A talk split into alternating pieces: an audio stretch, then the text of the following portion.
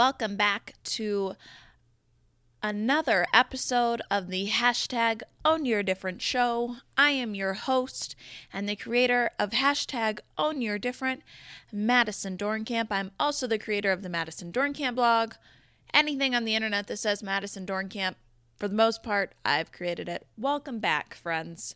Welcome, welcome, welcome. I don't really know where we're going with this week's episode, so buckle up because shit's probably about to get good. First off, Starbucks about killed me today. I love Starbucks. Let's just start there. I could I wish they would sponsor me. Hey. Um, but I ordered a nitro cold brew with honey and cinnamon.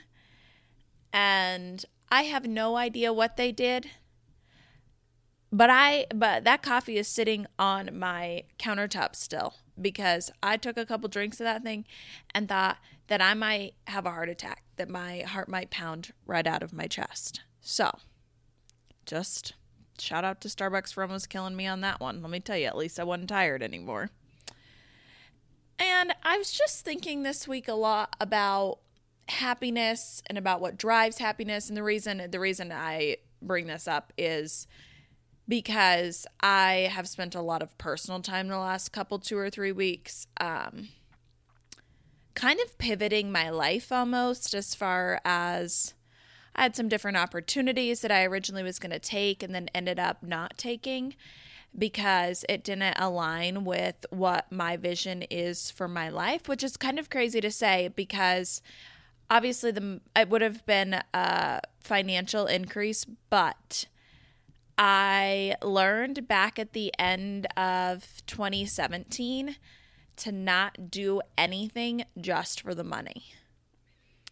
And anyone who knew me prior to 2017, if you knew me in the time frame from when I graduated college, which would have been 2014 through 2017, you know that my primary focus on anything was money. I was always after the money.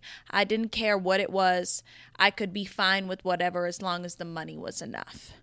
Well, let me tell you what happened, friends. I was working in a restaurant in December of 2017, and mind you, I absolutely loved working in a restaurant. I loved it. I love the service industry. Anyways, I made more money in December of 2017 than I had ever made prior. It was plenty of money for me, and I was miserable, terribly miserable. Honestly, it was it was awful. And I came to the epiphany then that I could never again do something just for the money. And then ironically I ended up taking a job that made less money but was gave me a better lifestyle and ultimately ended up making a lot more money because I learned and grew and now do my own supplementing. Um, so I was thinking about that and I was thinking about how many times we do things in life for the money instead of for our enjoyment. Obviously, you're not going to love every day of work.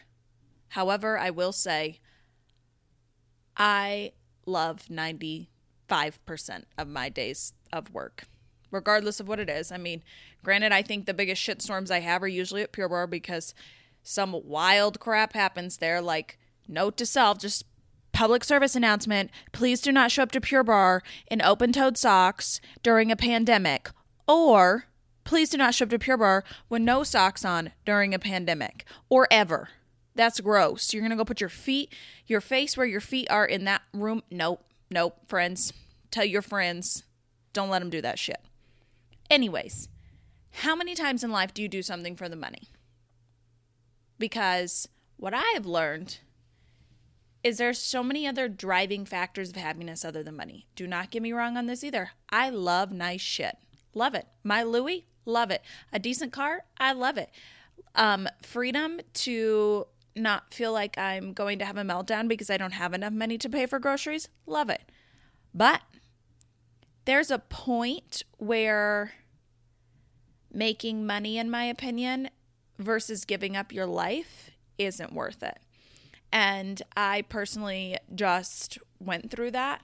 So I felt like I wanted to share it with you because maybe you're in a place in your life where you're thinking of taking a job maybe you really don't like or doing something strictly for the money. And this is just my reminder to you to really think about those driving factors in your own life. Think about what makes you happy. For me, flexibility. Man, I love flexibility. If you told me that I could make $300,000 and keep the flexibility that I have, or I could make half a million dollars and I would have to go into an office from nine to five, I would take that $300,000 in a heartbeat and be like, I never needed that extra 200 anyways, because happiness means more than money any day of the week. Anyways, I hope you get the point on that. And this past weekend, just in case I got any brides, Gab and I went wedding dress shopping. And it also came to my attention that most people don't know. So, brides, bride to be, I got a long time before I'm walking down any aisles. Like at this rate, I might be a 95 year old woman before I get down the aisle, hoping I make it to 95, you know, just hoping. Um, it takes anywhere from eight months to a year sometimes to get a gown. So if you're thinking you're getting married next September, you need to have a dress found by this September. Just just a couple heads up on that because I've seen a lot of people on Instagram recently thinking that they could just go in and get a dress really quick. Well, you have to remember the coronavirus is going on and most of those gowns are made in other countries. So not only are they made in other countries, they normally would take a long time anyways. So, just in case you were wondering, public service announcement on that. Also, before Gab and I went to went wedding dress shopping, first of all, obviously she looked incredible in every anything and everything. Um, we had appointments, which you should do, in my opinion, if you're wedding dress shopping. But she also had an idea of what she wanted, but she really just was so open minded, which made it so fun for all of us. And I had talked to some of my friends that have been married and asked them, like, in hindsight, what would you do different as far as wedding dress shopping goes? And they had mentioned thinking about photographs. So I thought this was a really good hot tip. So listen up, brides, brides to be, people who think your boyfriend's going to propose soon, take some notes. Um, they told me to think about the photos. So, for example, if you bought a princess gown, that might not photograph as well as if you bought like a mermaid gown or if you bought a tight fitting gown or something in that such. I thought that was the best hot tip I had received. So I just wanted to pass that along to all of you. And now for my actual topic of the podcast. I had someone request me to ask to talk about um, losing weight and keeping weight off. And that's such a loaded question, in my opinion, because I think every day is fucking hard. I don't have a different way to say that. And, may- and maybe for other people it's not. But we, my therapist and I were also talking about this today. So welcome to my therapy session. I'm free though. Um, so when you lose weight or you start to lose weight, it's fun. Obviously, it's fun to see yourself make progress. And sometimes, like those strict diets obviously work, but it can be so hard to maintain. I did an entire blog post on this if you go back and look um, on my blog about weight and managing my weight and my eating disorders and everything that has came with that because I will tell you I struggle with eating. I've struggled with eating disorders. I give the full breakdown on my blog. Like, no, I've never been anorexic. And I'm sure you're thinking, how have you had an eating disorder? You are a normal sized human. I am a normal sized human. And I still have an eating disorder. I don't really have it anymore, I don't think, but I will say I do have definite mental struggles with food. And I shouldn't tell you this, but I'm just, I'm so honest. I weigh myself almost every day. And I know no one else would ever recommend you do that, but you do you because that's what works for me. So I literally get on the scale almost every day, if not every day, because that's how I hold myself accountable. I attempt to track calories, but 95% of the time it doesn't work. I fortunately love to work out. I love to move my body. I love to set like a strategy for myself almost. So when I'm planning out my day, I plan out my movement. I try to hit 10,000 steps. I try to burn 700 to 1,000 calories a day. I strive to have a very active lifestyle because that's the person I want to be. So that's kind of what I create. And I'm also fortunate because I have Hartley who requires to go outside and her and I walk anywhere from 1 to 4 miles a day. And I know during quarantine especially and honestly it's just all of 2020 at this point a lot of like hangouts that I've done is I'm like, hey, do you want to come with me to walk my dog? Like, if you want to have quality time with me, like, let's just walk my dog. So that's one huge hot tip for keeping weight off after you've lost weight is just keeping an active lifestyle. Like, drink more water. When in doubt, drink more water. If you're bored, drink water. Hungry, drink water. Sad, drink water. You get the theme, just drink a bunch of water. And active lifestyle and just reach for the better option. And I know that sucks. And I'm telling you this, mind you, I'm telling you this, and I've ate three s'mores this week, maybe four. And I had to throw the box in the trash um, because I have no self control. And I know that, which is so unfortunate because a normal human could put something in the cupboard and never want to eat it. You put s'more ingredients in the cupboard for me, and I'm going to eat everything.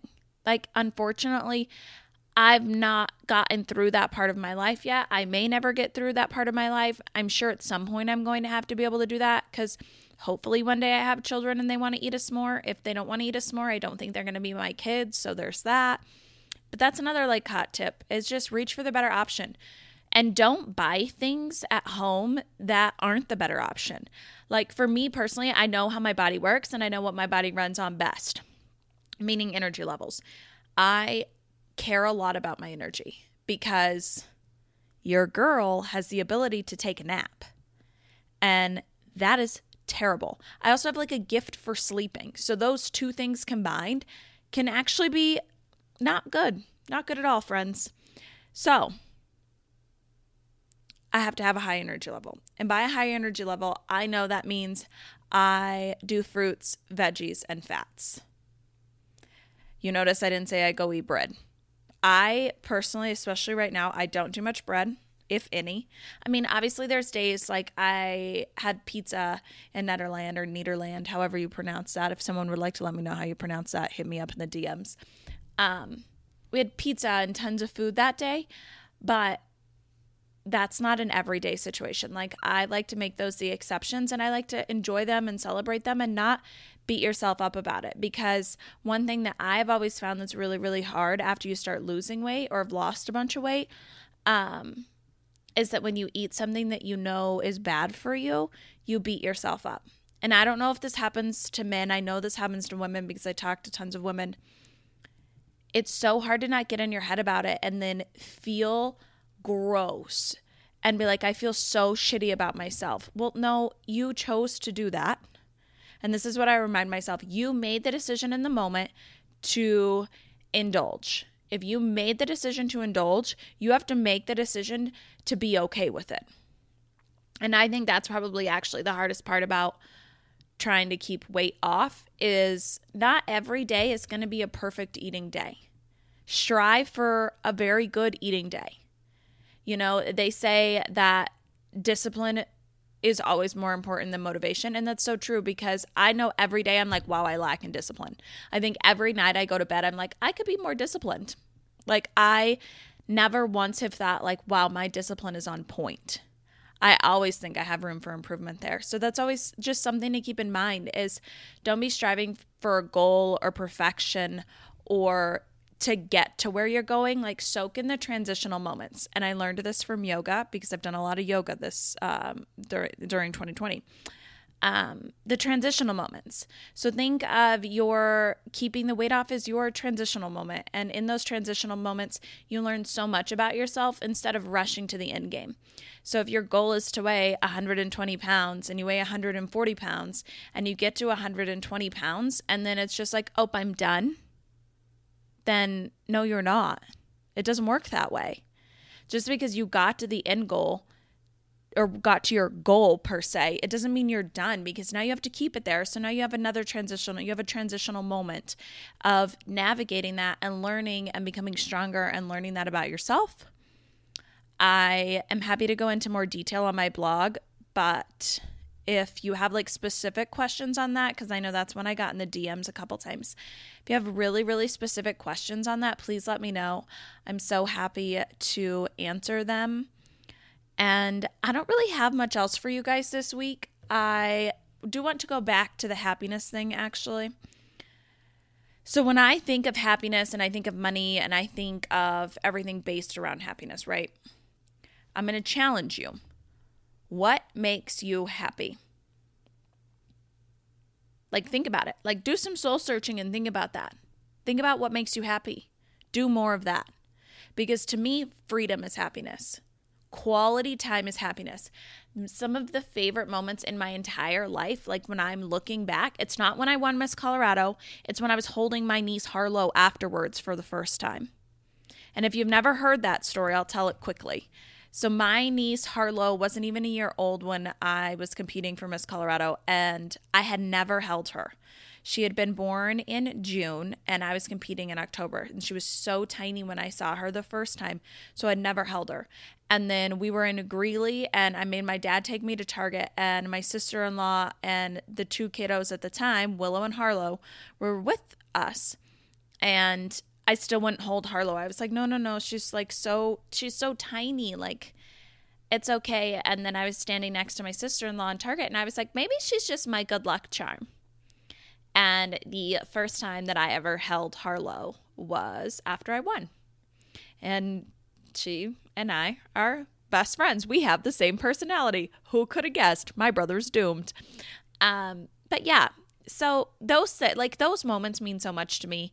And those things mean much more to me than any dollar amount. Like being able to go see my friends spending the 4th of July with them seriously cuddling with my dog is so important. Like Hartley's not going to be here for forever. So I like to always remember that. Or even the simple the simplest things. Cooking for me brings me such great happiness. Cooking for my friends cooking for my family cooking for people that I love feeding people. I just I've always had a knack for wanting to feed people. If you knew me in high school, you know this is true because if we were friends, I probably made you waffles a few times before we went to school because that's just who I am. That's just like things that I enjoy. So I know that 2020 is hard. We are in such uncharted fucking territory right now. So I'm going to challenge you. Come up with things that make you happy, even the simplest shit. For me, my coffee in the morning, my Converse. I love wearing my Converse. So silly. Quality time. I love quality time. Love it. I it's so great. Like and saying nice things to someone, random acts of kindness. I love writing cards. Like the simplest things can honestly bring you the most joy.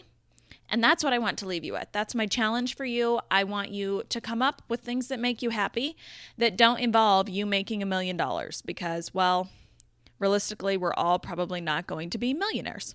So, thank you, friends. I love you. Thank you for listening. Tell me what you like. Tell me what you don't like. Um, follow me on Instagram at Madison Dornkamp. Follow me on the blog, madisondornkamp.net. And we'll talk. I have tons of promo codes coming at you soon. I just need to post them all. So stay tuned for those as well. All right. I will see you next week.